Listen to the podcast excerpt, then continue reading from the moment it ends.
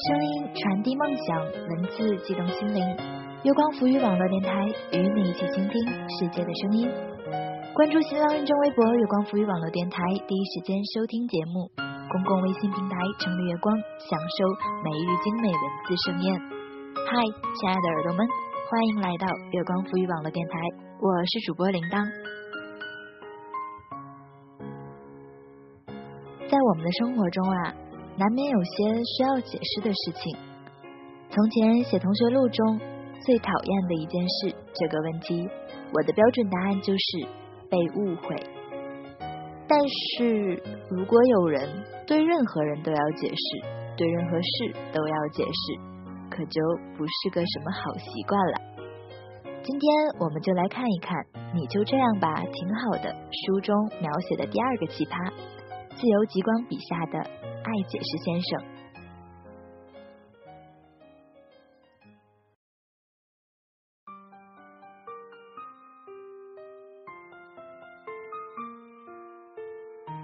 爱解释先生一直以来都是以一种十分正经的态度活着的，这绝非道听途说，因为摆在眼前的就是不得不承认的事实。爱解释先生最爱做，并且做的最多的事就是解释，解释每一件事。从亲戚家的小孩问出天为什么是蓝的，到身边的人无意中在雨后发出的一句空气真好这样的感叹，爱解释先生都会力所能及的从自己的知识储存库里调出天文、地理、社科等各个方面的知识来解释这些现象。每每听完，你都会感觉自己仿佛穿越到了蓝猫淘气三千问的世界中。也许是爱解释先生生在春风里，长在红旗下，根红苗正，正气凛然的他容不得任何混沌的事物和状态，就如同他认为生命非黑即白，怎么可能有灰色这种诡异的色彩存在？不知从什么时候开始，爱解释先生的爱好从解释自然转到了解释人这个严肃的话题上。准确的说，爱解释先生热衷于解释自己的每一种行为。那天晚上，爱解释先生熬夜赶完论文，累得快要吐血三升。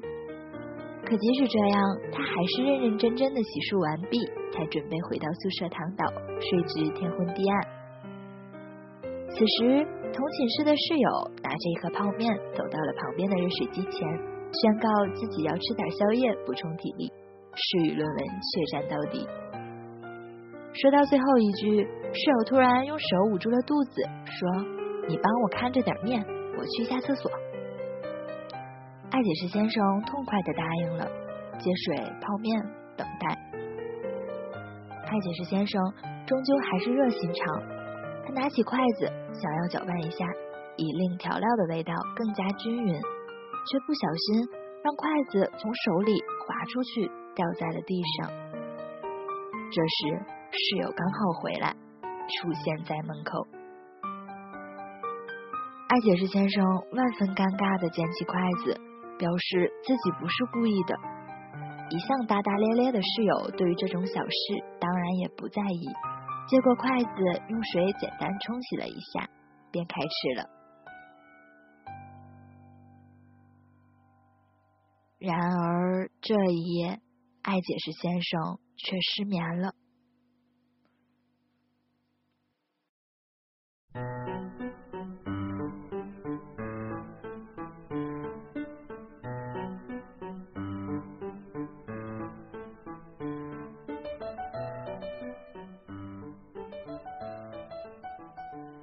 在床上，听着室友吃完那碗泡面，噼里啪啦的打字，完成论文，关上电脑，直到躺在铺位上传来阵阵的鼾声，爱解释先生一直都没有睡着。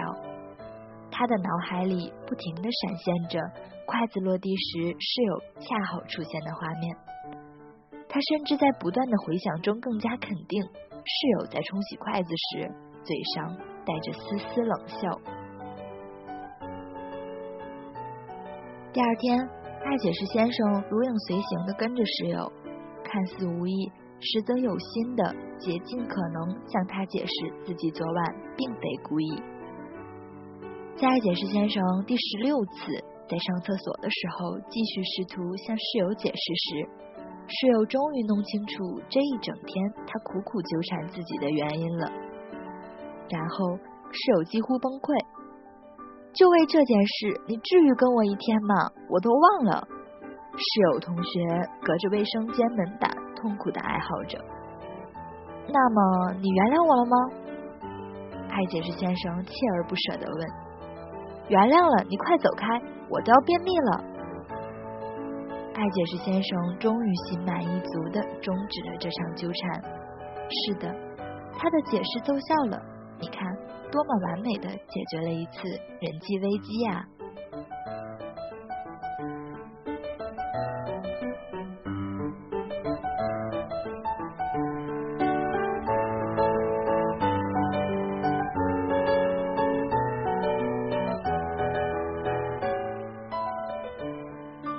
只是没过多久，爱解释先生再次迎来了他解释事业的又一高峰。话说这一年的冬天，也许是受到天气影响，新鲜的草莓卖的比金子还贵。一天，爱解释先生去了自习室，碰巧遇见同班的一个女生。女生刚刚洗好了一颗草莓，爱解释先生随口称赞了一句：“这草莓看起来真棒。”女生便热情的邀请爱解释先生拿几个尝一尝。这一举动立刻就拉响了爱解释先生的警报器，怕人家是觉得自己贪吃才作此夸奖之语，于是急忙解释说：“不用不用，我不是这个意思。”女生倒是很善解人意，巧妙的解围道：“我知道，本来也要请你吃呀，别客气。”爱解释先生安心了。他暗自庆幸今天真顺利，又重新恢复了得体的笑容，一边收拾着要用的书本，一边推辞：“一会儿吧，谢谢啦。”女生拿起水杯出了自习室，爱解释先生收拾完书本，也拿了水杯去接水。他走到女生座位旁边，顺手从桌上的盒子里拿起一个草莓，咬了一口。是的，正如你们所想的。那个女生恰好出现在门口，这一幕若搬上荧幕，那么一定是爱解释先生的脑袋轰的一声被炸飞的场景。爱解释先生全身像是被闪电劈中，脑子里不断的回响着一个声音：完了完了，他一定以为我是那种当面一套背后一套的小人，一边说着不用，一边又偷偷的拿。但我真不是这样的人，怎么办？我该怎么解释？今天怎么这么不顺？此处省略两千字。爱解释先生不知道自己是怎样回到宿舍的，他只记得自己稳稳当当的在自习室待了四个小时，却一个字都没有看进去。但这并不重要，重要的是一定要解释清楚。整天缠着一个女生的话，那是很容易被误认为是死变态的。但如果要是这样，我该怎么解释？嗯，很难的。那应该怎么办？此处又省去两千字。爱解释先生思考良久，终于想到一个自己认为万全的办法。他千方百计打听到了女生的手机号码。迫不及待的开始了短信攻势。爱解释先生跟那个女生本来只是点头之交，但这样一来，就如同突然嗅到了她的美，每天不厌其烦的发解释草莓事件的短信，自然而然变成了一种别样的暗示。可对于爱解释先生来说，每一条短信与他都只是一个或许能够解释清楚的机会。仅此而已。爱解释先生猛烈的短信攻势，让草莓女生那个一开始以为这只是个玩笑的念头，慢慢萌生出了爱的小芽。再加上关于两人的暧昧流言四起，女生终于坐不住了。俗话说，女追男隔层纱，但真正愿意主动去揭开这层纱的人却很少。所以，我们这位女主角也算是爱情路上一头勇敢的小兽了。她主动向爱解释先生抛出了橄榄枝，约他一起去看最新上映的电影。爱解释先生很高兴，他认为功夫不负有心人，总算是等到把这片黑色洗白的机会了。他欢快的如约而至。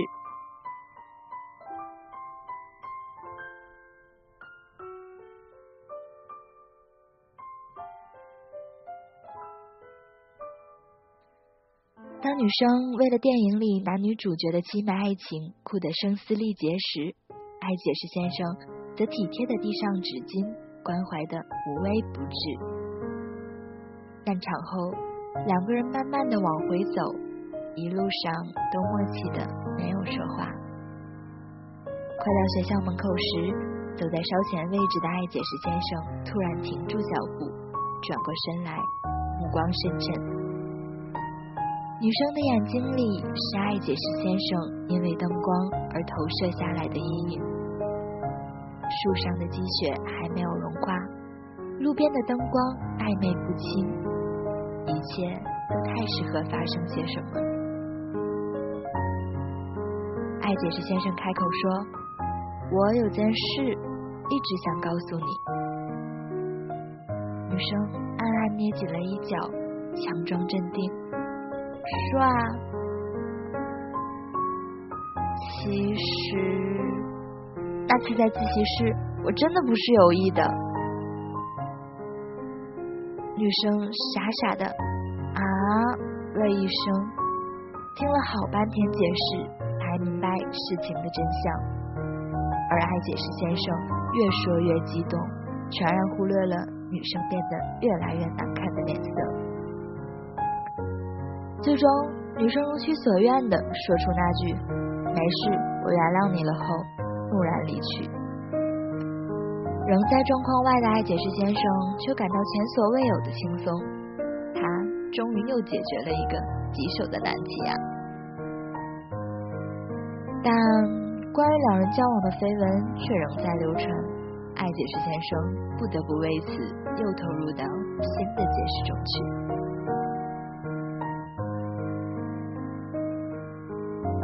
我也曾为了一次错误、一句傻话而忧虑良久，不惜为此赴汤蹈火以求得一个理解，但最终发现，与己重要如此，与人不过是过眼云烟。那些压得心疼、心累、心烦的担子，大多都是自己强加的。希望爱解释先生能早日从解释的泥潭里解脱出来。毕竟，有些事情。该懂的人总会懂，不懂的人其实永远无需多讲一句话。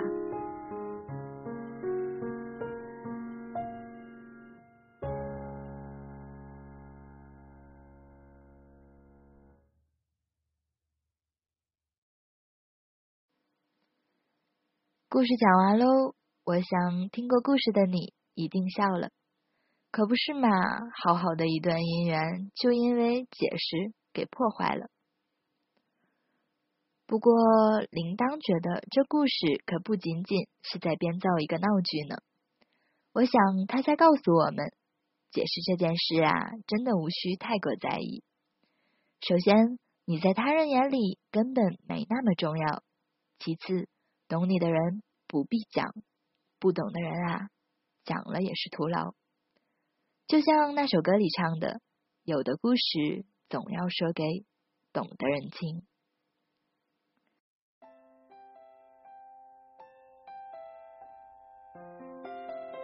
本期节目就到这里，感谢您的聆听。这里是月光浮语网的电台，我是铃铛，我们下期节目再见。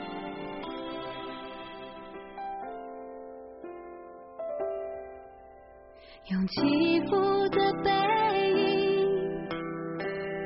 住哭泣的心有些故事不必说给每个人听许多眼睛